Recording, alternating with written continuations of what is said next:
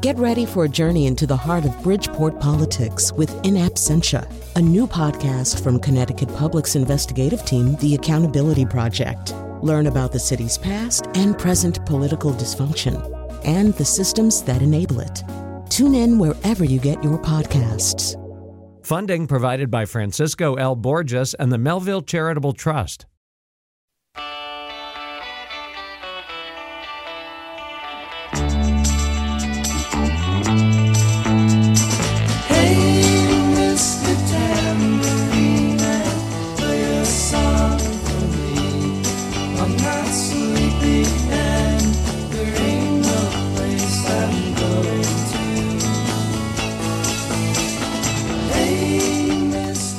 Yeah, we had to get that out of our system right away.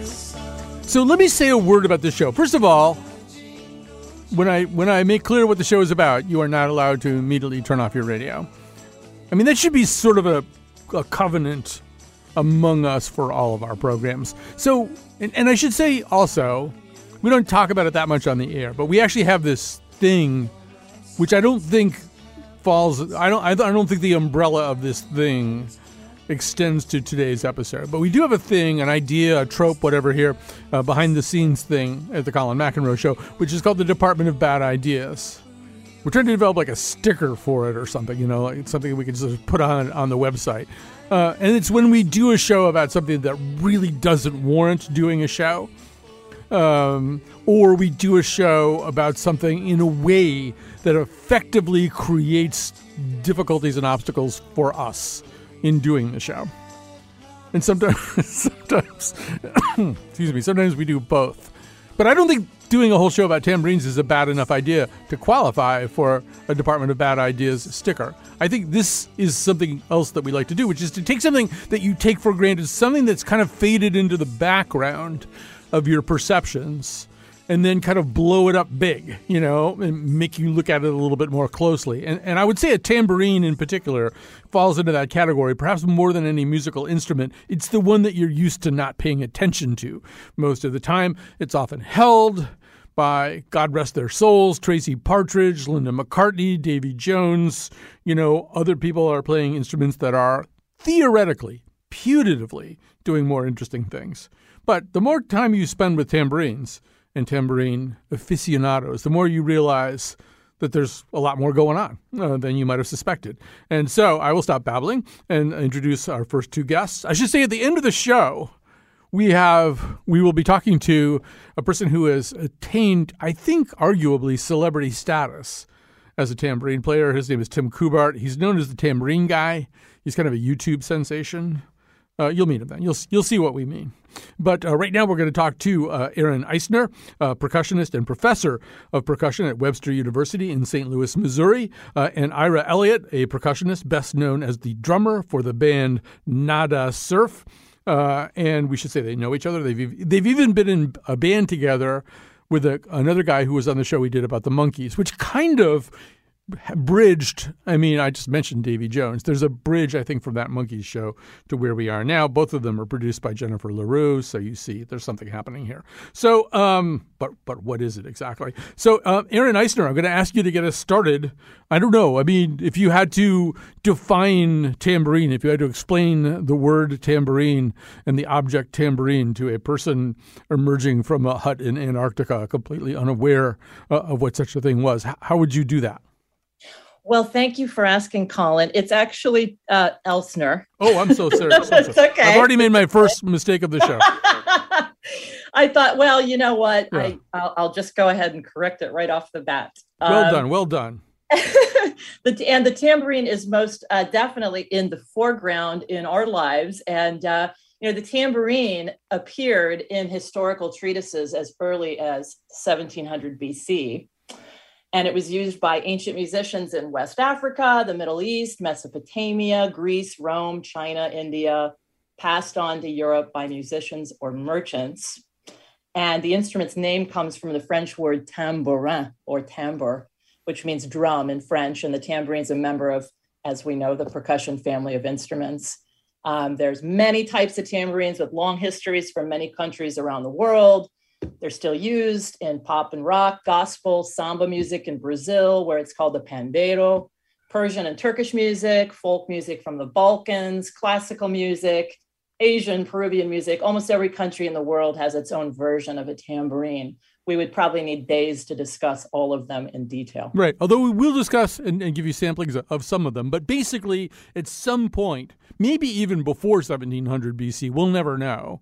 Could yeah. be some Neolithic person who thought, you know, I've got this skin and I made a kind of a frame and I stretched it across and now I've got a drum.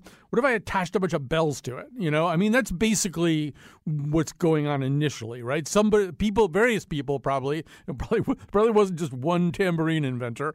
Uh, a lot of people thought, you know what, we got a drum, but we could also kind of make it jingle too.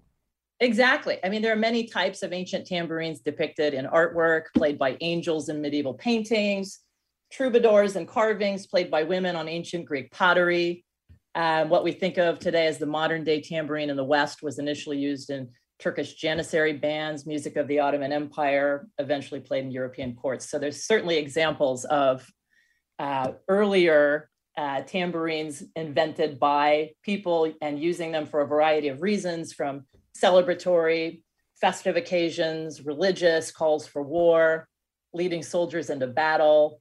Um, yeah, military bands around the world, worship in world religions, folk instruments. Um, so yes, absolutely. So let's go to, over to Ira for a second. We'll, we'll circle back to some of this. I mean, tambourines are in the Bible a lot, although they're they're timbrels, which is slightly different. Although I, I will say that subsequent translators of the Bible simply just substituted tambourine for timbrel on a lot of occasions. But so Ira Elliott, uh, what is a tambourine doing that is not available to the drummer with his or her drum kit? In other words, you need beats. Uh, drum kits have lots of things that can make noises. So why why does anybody play the tambourine under those circumstances? Yeah, a good question. Well, you know, uh, yeah, it's a wide sound. A drum set itself has a pretty wide sound palette. Uh, you know, the basics are like you know, kick, snare, hi-hat. That's kind of the, the the basic three elements of like pretty much every rock pop song you know. Um, but the tambourine adds another quality. There's something, I think it's that jingly sound, the sound of those little, the well, people call them jingles, or I don't know, I think they're actually called zills, if I'm not mistaken, from the from the Turkish uh, zil, zildjian, uh, zills. So the the, zil, the the jingling of the zills gives a sort of a widescreen, you know, snare drum is usually short and military and cracking. And the, the the tambourine has a sort of a widescreen kind of, you know, it, it's more complicated, more complex. So it's a good thing to layer into a drum beat to either, you know, you bring you, if you want to sort of get the chorus to be a little bigger, you'll add a tambourine on the on the snare drum on two and four to get it to go psh, a little bit more, to sort of pop a little more. Or if, you know, you've got the song going on, it's kind of in a straight line and you want to sort of amp up the excitement a little bit, you might add tambourine to the last verse to sort of, oh, something new is happening rhythmically, because it sits in a sort of a high place in a mix. It's uh, it sits high in the range, so it, it really pokes through. So, so it's very effective, yeah. Very so effective. in in the world of rock and pop, um, arguably, although you might want to not want to start an argument with you because he could very easily shoot you. But uh, arguably, the person who does a lot with tambourines is Phil Spector. Uh, and uh, there's actually an outtake from the uh, recording session of River Deep Mountain High, the Tina Turner version of that, where you can hear Spector yell to somebody. We think it's uh, percussionist Jack Nitzsche. Jack, you don't have a more substantial tambourine out there, do you? So yeah. Phil's concerned actually with, with the timbre of tambourines. Uh, right. And but let's hear a little bit of what uh, probably the most famous uh, tambourine lick in the Spector catalog and maybe in the history of rock and roll, Cat, This Is A one.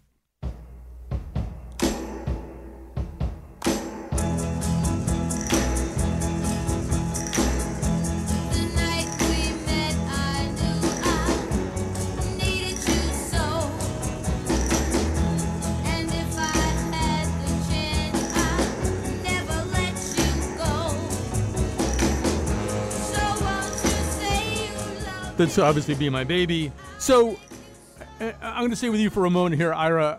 Yeah. There's a way in which, I mean, you know, Spector's famous for the wall of sound. There's like so much percussion going on there. So, so much going on. But you hear what the tambourine is doing beautifully is is driving the sixteenth note feel, which is this tick-a-tick, this very insistent feel, because the song is very widescreen. It's like boom, boom, boom, bam, which is kind of slow motion. And you have this other element, this it's softer and out of the way, but really strongly delineates that ticka, ticka, ticka. It sort of gives the song an underlying pulse that it wouldn't have without that. And it's soft, but very insistent. It's a fantastic piece of recording. And, you know, obviously, Erin, uh, it's also there in the kind of classical canon. I mean, it's not everywhere, but there's, you know, Mozart used tambourine in one or two pieces. Uh, you've got Bizet uh, using them, uh, uh, I think, in, in one of his suites. And I think they, from there it kind of gets into Carmen. Uh, but uh, we're going to play something right here. Uh, this is the Carnival Overture by Dvořák. Uh, you'll hear right at the beginning. There's actually, I, and I sort of watched a, a percussionist kind of walk an audience through uh, what the tambourine player has to do, or what the percussionist playing tambourine has to do here. Let's hear a little bit of this, and then we'll have uh, Erin talk a bit about it. A four.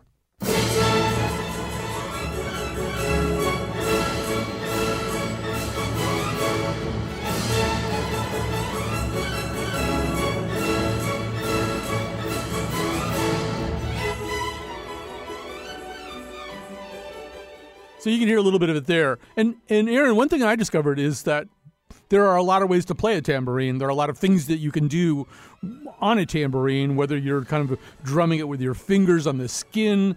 Uh, some classical percussionists do a thing where they kind of take it down to their knee uh, and, and, and play it on there. Uh, and it seems as though Dvořák wants you to do a lot of those things with the tambourine uh, in that movement. That's exactly right. Uh, Mozart was among the first classical composers to include tambourine into orchestral pieces. And that excerpt you just played, Carnival Overture, is one that is on many um, orchestral percussion auditions. It's a, an excerpt from that to test uh, one's mirth on the concert tambourine. And you're exactly right. On a concert tambourine, you can play the drum head. You can play the jingles themselves with your fingers. You can do what's called a shake roll. You can do a thumb roll where you run your thumb along the perimeter of the tambourine head to create friction. Uh, sometimes players will rub rosin or beeswax along the surface to make it easier to produce a consistent sound. You can play it with your fingers, your knuckles, your palm, and your right, even your knee. And there's a passage in that uh, musical uh, Carnival Overture Um, where you do play with your knee, uh, with your, your foot on a chair, and you flip the tambourine over and play the underside of the head with your knuckles. Um, so many, many different ways to play even a tambourine in a classical context. And Ira, I mean, obviously the kind of the, the, the drum head part of a, a tambourine works a lot like a drum head in the sense that a percussionist can even create different tones on it, right, by putting your hand over it. Sure. Sure. Yeah. Well, that's the thing as a drum. Well, that's the, the, the thing is, as a self-taught drummer, it's not obvious because, uh, you know, when you learn to play a drum drum, like I'm self-taught. So it's a wooden stick on a head. And that's one method of getting a sound out of a head. But when you suddenly have to put your hand on a head and get a sound out of it that way, suddenly you've come across a whole new set of problems because it's not obvious how to do it. You can just whack it. But when you watch these great percussionists, you see how they're able to move their hands in sort of circular motions to get a range of sounds out of it. It's not obvious to do. It's very, it's quite difficult, actually. One area, I mean, this is a lot, this could be said about a lot of things, but one area where, I mean, first of all, that's the the Dvořák thing we just heard. If you sort of isolate it a little bit more, it's it's really complicated what the percussionist is, is doing there. Another area where there's almost kind of a virtuosic quality to to tambi, tam, tambourine playing is in the world of gospel, uh, black gospel in particular. Uh, let's hear. This is going to be uh, A five, uh, and this is the City of Refuge Gospel Choir from L A How you beat the tambourine? Oh, beat it down.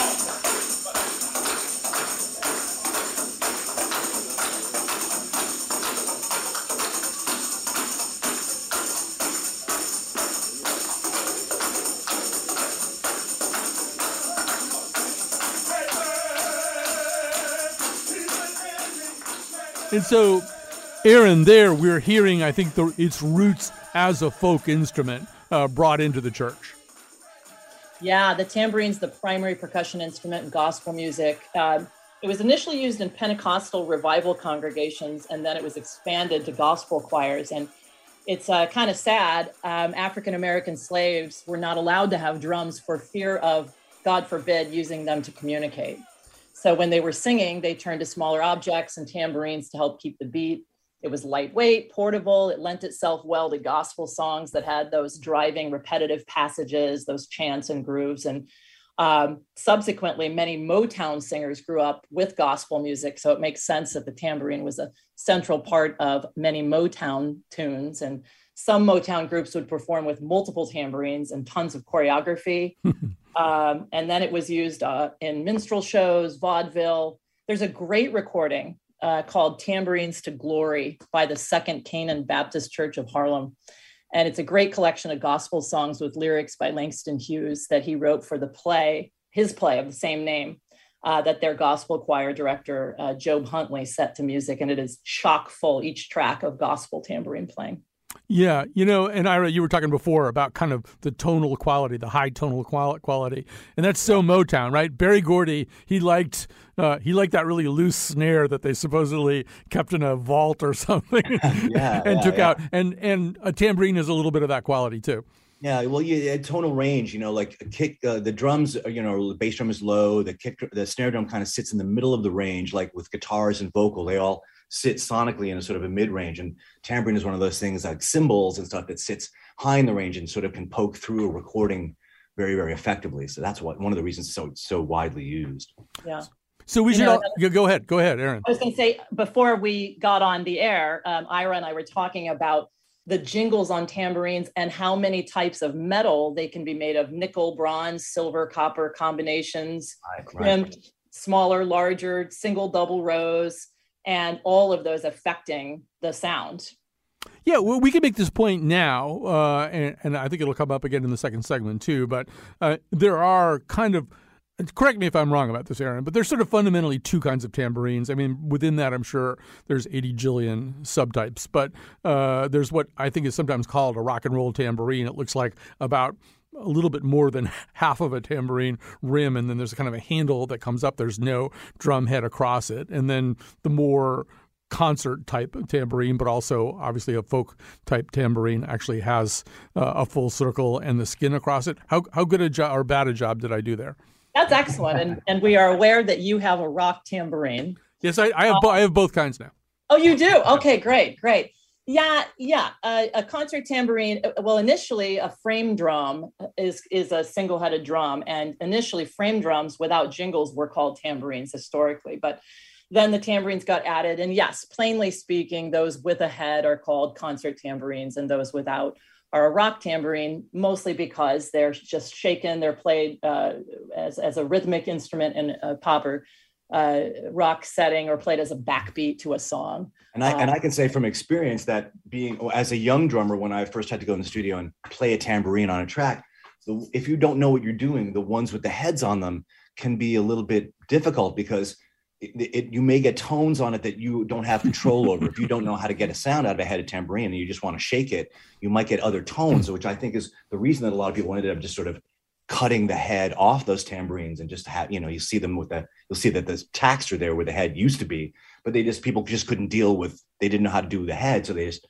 sliced it right out. Right. I can say that I, I borrowed the rock and roll tambourine from my friend Steve Metcalf yesterday and was messing around with it. And then I picked up the concert tambourine uh, fifteen minutes before airtime. It was waiting at the front desk, and I'm completely I'm completely baffled by it. Uh, I have no idea wh- what to do with it. I, I totally get what you're saying. Hey, before we go to the break here, we should talk about one other group, and I, maybe we'll have time also. We have uh, clips uh, uh, of, you know, more sort of folk and ethno-musical Ecological uh, uses of the of the tambourine, but one group of people who are kind of associated with it, or maybe a little bit more with the so-called timbrel, uh, which is a little bit different, uh, is the Salvation Army, uh, and they have their own timbrel squad. I don't know, Erin, if there's anything you want to say about that. Yeah, yeah, you were right earlier when you said it was sometimes referred to biblically as the, as the timbrel. It was played by women at dances. King David, when he danced before the Ark of the Covenant. Um, it was the principal instrument of the Israelites, and the Salvation Army were the first people responsible for bringing the timbrel into church. And they used it in worship, and they formed these timbrel brigades of young people to do missionary work. So they incorporated the instrument and performance along with full choreography. And these still exist around the world today, these tambourine corps uh, groups, tambourine corps, and they decorate the instruments with colorful ribbons, and they do these elaborate synchronized performances. It's pretty wild. All right, we're going to hear a little bit of that. Uh, Kat, this is A six. Uh, here's uh, the Salvation Army Timbrel Squad.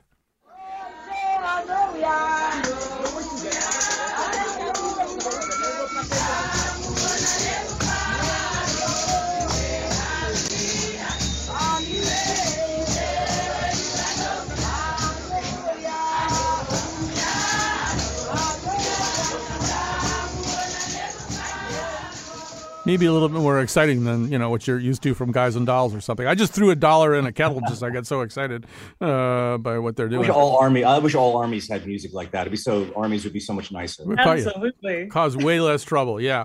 All right. Yeah. So we've got with us Erin Elsner, a percussionist and professor of percussion at Webster University in Saint Louis. Uh, Ira Elliott is a percussionist best known as the drummer for the band Nada Surf. We'll take a little break. We'll come back. I think we need to talk about what happens when the singers pick up their tambourines. To see the mighty bride, don't forget your tambourine. You can be seen, music's gonna move you. Second mind is gonna move you. And from the day the fun begins, yeah. I know music will never.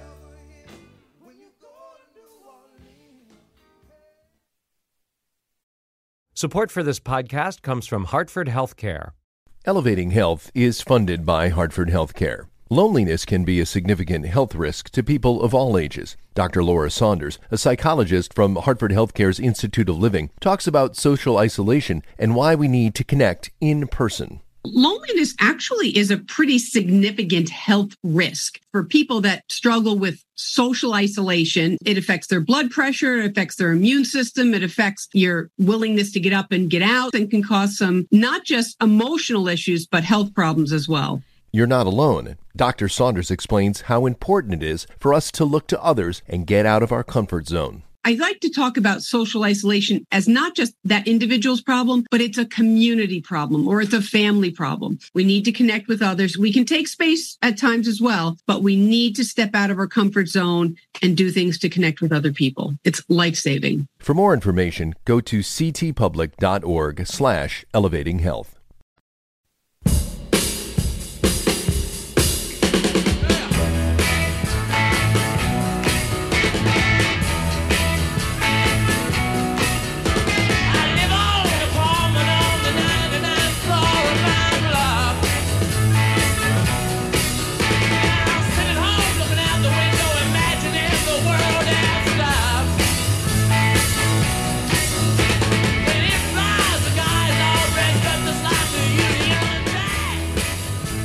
That, of course, is the Rolling Stones touring at an assisted living facility near you. Uh, they've gone from hip hip to hip replacement. Uh, all right, so uh, with this, as I said before, uh, uh, our Erin Elsner and Ira Elliott were talking about the tambourine. So, Ira, I want to bring up a sensitive subject. Oh, uh, boy. Speaking as somebody who occasionally has, in a very ill-advised manner, sung with bands, uh, often with jazz bands, you learn yeah. pretty quickly that the band isn't really looking forward to the vocalist, even the really skilled vocalists at times, uh, to say nothing of someone like me, because they're just kind of operating in a different place. You guys are so keenly aware uh, of beats and harmonics and stuff like that, and the vocalist, God knows what they're going to do at any given moment. Uh, sure. And I would imagine some of that extends uh, to, to, in fact, the instrument that we're talking about now, which is often seen in the hands, at least in concert situations, in, right. uh, seen in the hands of a vocalist. I should say that your your friend, uh, the friend of both of you, and former uh, bandmate Mark Razzo, who was on our Monkeys show, uh, yeah. said uh, said to us another observation about the tambourine: it's harder to play than people realize. Spending time in recording studios, you quickly realize that the only person who should ever be handed a tambourine for an overdub is the drummer. But Ira, yeah. Ira, that's not the way it works usually.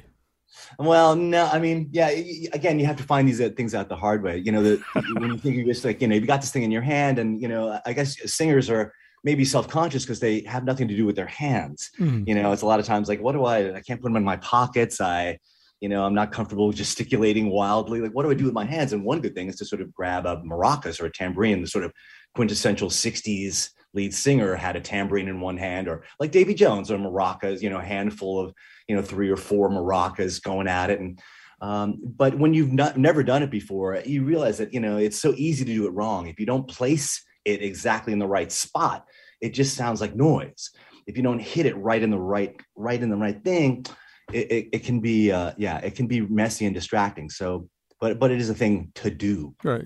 So all the most famous pop tambourine players are, in fact, uh, to the best of my knowledge, passed away. Uh, here is one of them. We're not saying that she's messy. Uh, we would never say that about Tracy Partridge, whose real no. name, I believe, was Suzanne Crowe. This is, of uh, course, the Partridge family. I Think I Love You.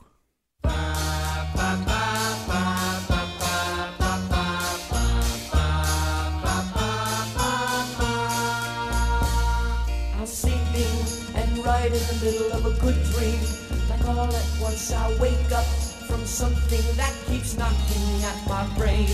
Before I go insane, I hold my pillow to my head and spring up in my bed, screaming out the words I dread. I think I love you. All right, all over our broadcast area, people are now having various kinds of flashbacks. Um, deal with them on your own. Although, we Ira, to to our point, we don't really yeah. know that's her playing. We know that when they did it live, that's yeah, her playing. I think, it's, I think it's more likely that that was a bunch of session guys that they hired. You know, it could be, you know, that could be, uh, uh, yeah, that could be any, those Jack Nitzsche, it could be any of those guys. It most likely is, probably. So, I mean, Erin, maybe the flip side of this, the flip side of the, the front person of a band playing the tambourine is there's something kind of engaged. We're, we're going to, when we meet Tim in the final segment, I think we'll get a kind of a sense of this. But there's a way in which, you know, m- maybe more than with a lot of instruments. I mean, a keyboardist, it's almost impossible for them to engage the audience unless they're named Jerry Lee Lewis. Uh, but, you know, I mean, there's a way in which there's something kind of engaging about the tambourine.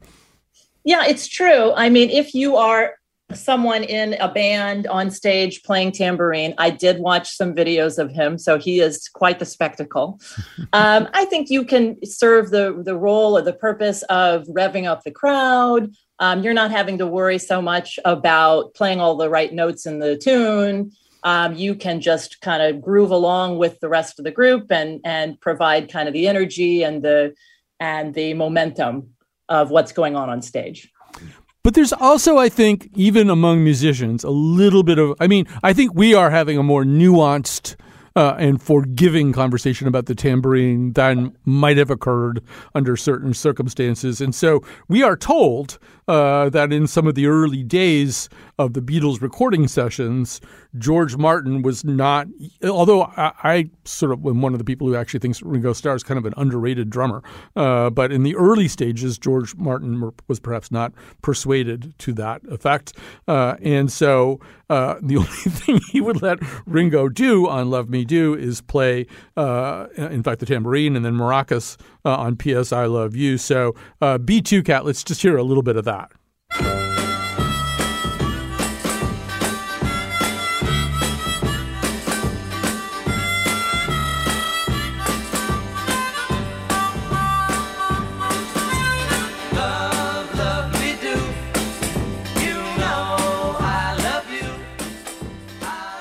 Ira, I'm guessing Ringo's not too happy about being relegated in that manner. Yeah, no, I, I've often referred to this as the uh, the saddest tambourine in the world. Uh, uh, you know, he he uh, he. They had done this was like maybe their second session with Ringo. They had recorded a few weeks before this. They had done an early version of "Love Me Do" with Ringo playing drums, which is, turned out to be the one that they used on the on the single. But that version they used played is the one that ended up on the album. It's the one that most people know, and you can hear how prominent. As a matter of fact, the tambourine is arguably louder than the kit. And I, he so was in the, he came into the studio and they had hired Alan White, a session guy. And so Ringo sat dejectedly in the in the control room while they were cutting tracks. And someone finally said, "Hey, Ringo," I think Ron Richards, maybe their, their engineer at the time. I don't think George Martin was there. "Hey, Ringo, just go, you know, shake some stuff." So he went down there and he played tambourine. You can hear what he did. Like at that point, the drums were recorded with literally with one microphone over the top of the kit. And you can hear what he did was he got himself probably standing shoulder to shoulder with that drummer and he put that tambourine like above the kit so that you heard that more than the drum set. So Ringo got his uh, sonic revenge by getting right up on that mic.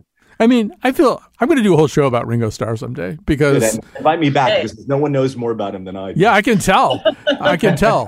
But you know, there's I uh, when he was being mean, which was I think unfortunately frequently. Never, you know, he never let George Martin off the hook on that. That, right. that day he didn't let him play the drums for the rest of their lives together. Ringo always took the chance to sort of needle him about it. Yeah. Never let it go. John Lennon used to occasionally be mean and say that Ringo wasn't even the best drummer in the Beatles. Well, he did not say that. That's I have to just. Oh, really? That's that's a that's, that's a, a apocryphal. That's, that's a misquote. That's a misquote. He was actually a, a stand-up comedian from the eighties who said that. Oh, okay. Not, not John Lennon. So I'm sorry. I'm reassured. I'm actually reassured and happy. It's a funny. It's a funny line because you know yeah. Paul McCartney himself was a right, very, really good, very drummer. good drummer. Yeah, excellent drummer. Uh, and there's photographs. You can find photographs of all the various Beatles sitting at Ringo's kit over the, over the years. Right, because everybody thinks they can do this. Oh, yeah, everyone wants to have a go at it. How hard could it be? So, Erin, I know you've performed with a bunch of, you know, pretty terrific people. Do you?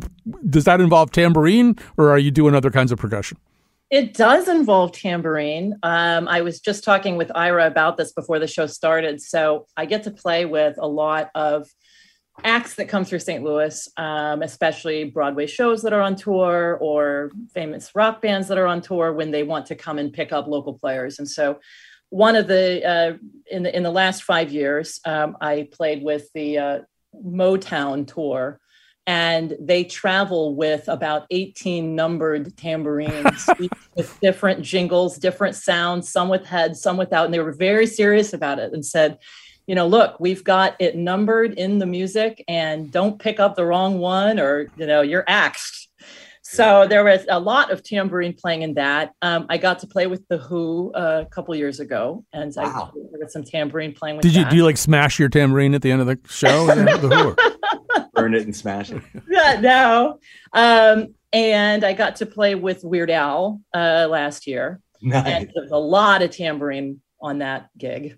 Huh. I don't even, I, I mean, I don't know. I don't know. I'm not thinking clearly about Weird Al. I don't associate, of course, you associate him with the accordion, but obviously the, the orchestrations are elaborate. I don't, just wasn't really thinking about tambourines. Exactly. Yeah. Yeah. He still had uh, his regular drummer on that tour. So I was hired as the percussionist to uh, accompany the drummer. Bermuda Schwartz. Bermuda Schwartz. Exactly. Bermuda Schwartz. That's exactly right. And so, I mean, I sense then that you, Erin, are comfortable enough with the repertoire so that, I mean, it didn't sound sound like even that Motown thing, which I would find completely terrifying and would make a mistake immediately. Uh, it didn't sound like you were particularly intimidated by that.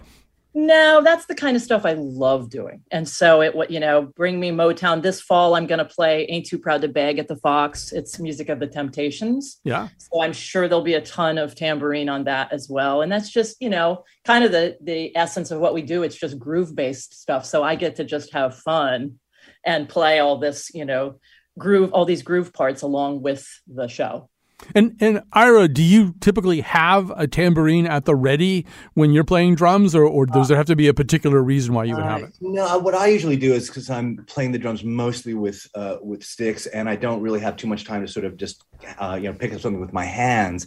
I uh, I often will keep uh, just a, a tambourine attached somewhere on the kit, somewhere around the hi-hat, let's say, that I can play, you know, use it on choruses or something like that. So I, I, I it's not unusual for me to have either one sort of attack like it with a, like on top of the uh, on top of the hi-hat, like, you know, John Bonham and Zeppelin used to do that thing, a little sort of a jing ring, ching ring, they called it, on top of the hi-hat. So when you step on it, it makes a little ching sound, or to have one attached that I can play with a stick. So I can tell, tell from, I'm looking over at our Slack channel, and two producers, Lily Tyson and Jennifer LaRue, are very eager for me to get a tambourine lesson so they can listen to me crash and burn. So, uh, hey, hey. So first of all, I've got two tambourines on hand. Uh, yeah. Do you guys care which one? Or I mean, if we're going to do, if we're going to beat on it, then we want the concert one, I guess.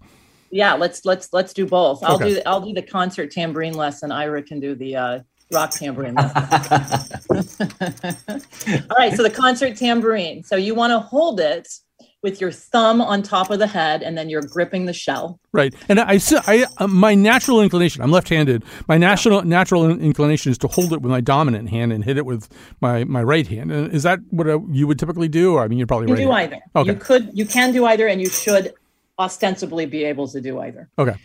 So you're going to hold it at an angle as if you're looking at yourself in a handheld mirror, okay, so that the jingles don't move while you're playing. Ah, that's how you do that. Because I've noticed, yeah. just entertaining myself, I've noticed there's a lot of sort of unwanted jingling. Exactly, exactly. Yeah. Now, so if you want to play softly, you're going to put your thumb, your index finger, and your middle finger together, almost like a like you're tapping with that group of those three digits, mm-hmm. and tap near the edge of the tambourine. Mm-hmm. Exactly.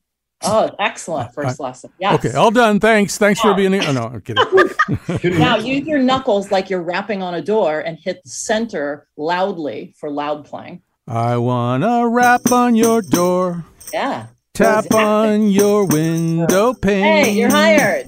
Yeah, he's in. I promised Jennifer I wouldn't steer you down the path yeah. of becoming a percussionist. She didn't want me to to to take you that direction. We need an all tambourine orchestra, I think. Yeah. Well, it's a timbrel. It's a timbrel brigade. Right. There you go. There you go. All right. So then you're going to shake it. Uh, yes. Ooh, that was good. Very good. And now you're going to put it uh, uh, back to the original position yeah. and try to run your thumb along the perimeter of the head, of the surface of the head, put some pressure, but not too much pressure. Just see if with, you can make a sound. Oh, I'm not. I'm not having much success. That's a, that's harder. Yeah. That's that's a, that's that's, that's, that's, that's Timbrine three oh three. I'm not yeah. ready for that. Yeah, I've tried that for years. In, I can't. You can, do it. You can enroll in my uh, percussion techniques for non-majors course.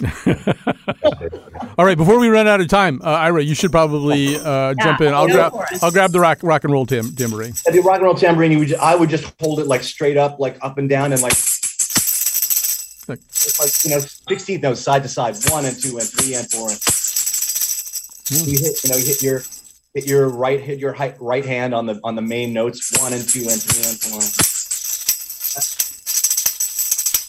No, you did it. Anyone can do it. I'm telling you, it's easy. Don't listen to that. Don't listen to that stuff. Any anyone can. Yeah. Do it. So typically, you would be playing it like you would be if you're playing tambourine. You're actually you're not like going on the two and the four. You're just like. I mean, anything. The thing with this is that if you do it on if you do sixteenth notes to get that feel, you you would just kind of do that back and forth thing. The the more complicated stuff is to try to get the. the non-dominant beats. If you're just right. doing the two and four, yeah. the easy ones that where the where the tambourine is moving forward, that's those are really basic ones. What you to, to for polyrhythm, you need to get the the beats that are on the opposite side of the tambourine when you go back. Right. So if you hit the forward hand and then you move your hand around to the other side of the tambourine and hit it on the return, you get you get. Yeah.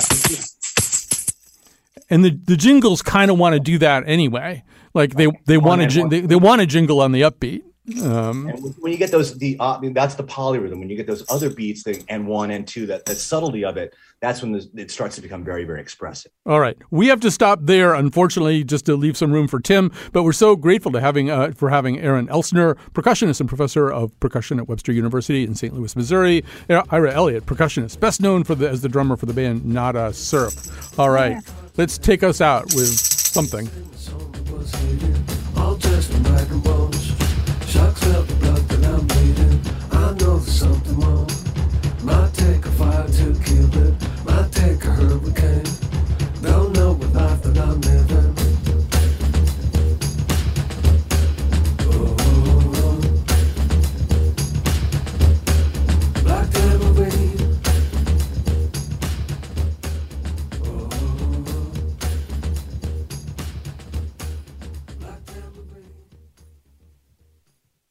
We have an exciting final segment for you, but first I have to thank, I want to thank our technical producer, Kat Pastor, who makes all these things actually possible. Jennifer LaRue is the producer of this particular episode, assisted uh, by senior producer Lily Tyson and master of all producing wizardry, Jonathan McPants. Uh, so it takes a village. Uh, and yeah, if we were doing a show about cellos, we would want to get Yo-Yo Ma on, right? And if we were doing a show about trumpets, we'd want Arturo Sandoval or Wynton Marsalis. I'm not sure we could get any of those people. We were doing a show about tambourines right now. We have done the equivalent. Uh, and before I introduce them, I just want to say that just this moment, I realized there's something very redundant about Hey, Mister Tambourine Man, right? Like, Hey, Mister Tambourine would be fun. Hey, Tambourine Man would be fine. Uh, hey, Mister Tambourine Man, it seems like oh, way too much. Fortunately, Tim Kubart is not Hey, Mister Tambourine Man. He's the tambourine guy. Uh, he is a worldwide phenomenon uh, in his joyous playing of the tambourine. Uh, he's many other things besides, as you will find out. He joins us now. Hi, Tim. Hi there, Colin. Thanks so much for having me. So uh, we should say that you are a multi-instrumentalist, you're a musician, songwriter. Um, you know, the history of the tambourine a little bit is the person fronting or backing who doesn't really play another instrument capably. So Davy Jones from the Monkees, Linda McCartney with Wings or various other Paul McCartney things. Uh, of course, Tracy Partridge. It's a little alarming that all these people are deceased, uh, but uh, but you're fine. Uh, but the difference here is this isn't something that you do because you don't know how to do anything else. You actually play guitar and, and some other stuff as well, right? That's true. Yes, I'm a uh, guitar player, singer, songwriter for kids and families. Uh, also a, a bass player. I've played for uh, um, America's Got Talent. But there is one part of my career that is only playing the tambourine, and it might probably is the biggest part of my career.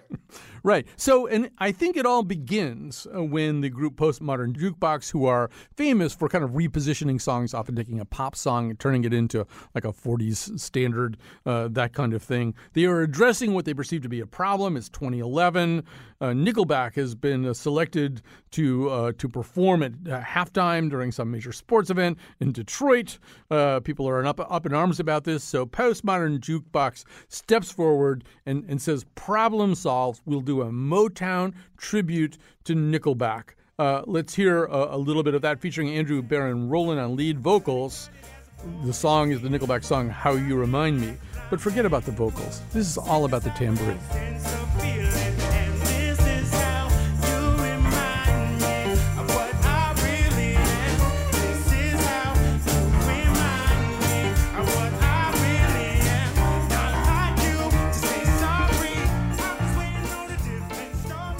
Kind of have to watch the video, right? Because there's, I mean, you're playing the tambourine, you know, you're you're on the beat uh, and and kind of doing a couple little double beats and stuff like that here and there. But it's not so much that you're virtuosic, I think. It's that you're so joyous. I, I don't know. How, how would you describe why this turned into kind of a, a phenomenon? For sure. I would say I would agree with you that I'm not virtuosic on the tambourine, but I have been able to uh, to travel the world doing it. Yeah, I, I would also agree that it's kind of it's the joy. I uh, that sort of happened by accident. I, I like to say that I didn't find the tambourine. The tambourine found me. Uh, Scott Bradley, who is the creator of Postmodern Jukebox, we were working the same day job. We were working at a nursery school playing songs for kids and families. He had the idea of let's take a Nickelback song, let's play it like a Motown song because everything going on in the news. And originally, I was only supposed to lend Scott my tambourine, uh, and he was going to find another percussionist to play the tambourine. But when that didn't work out, he said, why don't you just come over and play it? Uh, so I put on a little vest. I came over. I played the tambourine. And uh, and the next day, that video had about three hundred thousand views and growing and was getting a lot of press.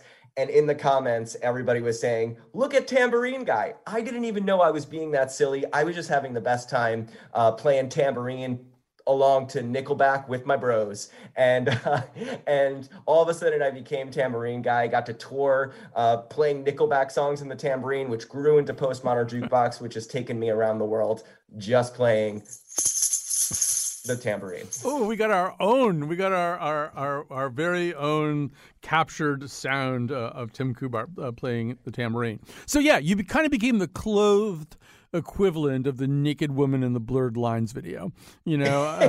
yeah, for sure. For sure. I just sort of became a meme, a little kind of mascot of the group as the tambourine player. But there is, but now you've played a lot of tambourine. We should say also, you play a certain kind of tambourine, at least in that video you do. And I, I think I just, because I'm now highly attuned uh, to to tambourine sounds, I think you're you're doing the same thing. This is one that doesn't have kind of a fake drum head, right?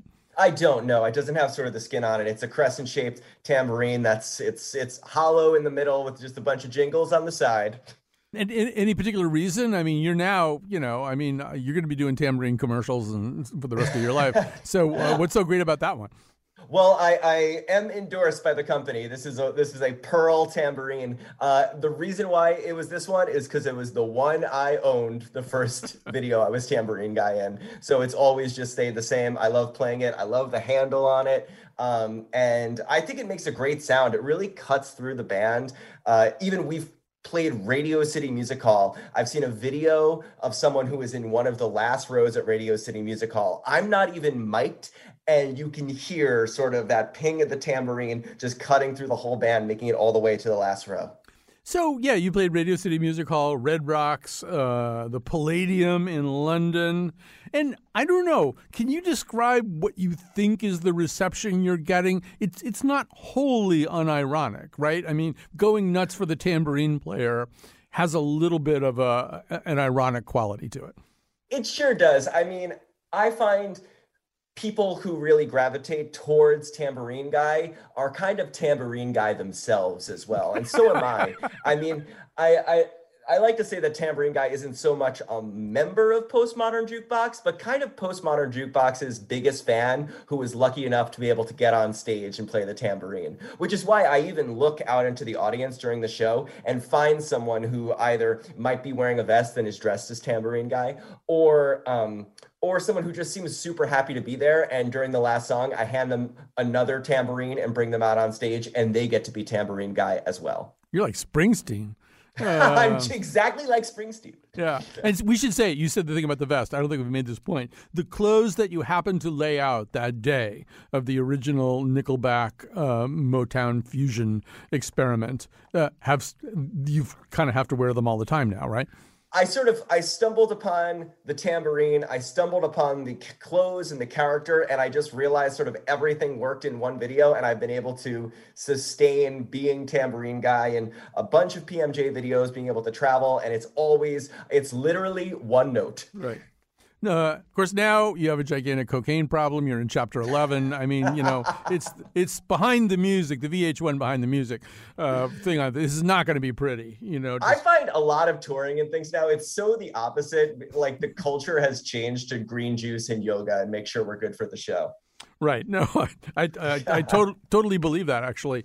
So um, you travel the world. There is something, it could be sort of ethnomusicology, it could be something else. There's something about Eastern Europe that reacts especially fondly to the tambourine. Yeah, for sure. I find different places in the world, there are just pockets of this is where tambourine guy is popular. And I do, I try to figure it out myself as well. And I think it's a lot of places where um, being able to just be joyful and silly might be a little bit not with the culture as much. Uh, and Eastern Europe is sort of where it's sort of been the biggest. When I go there, uh that that's where I see the most amount. I jump out and I just see tambourines just going up in the air throughout the crowd. And normally the last song I bring kind of everyone who has a tambourine on stage.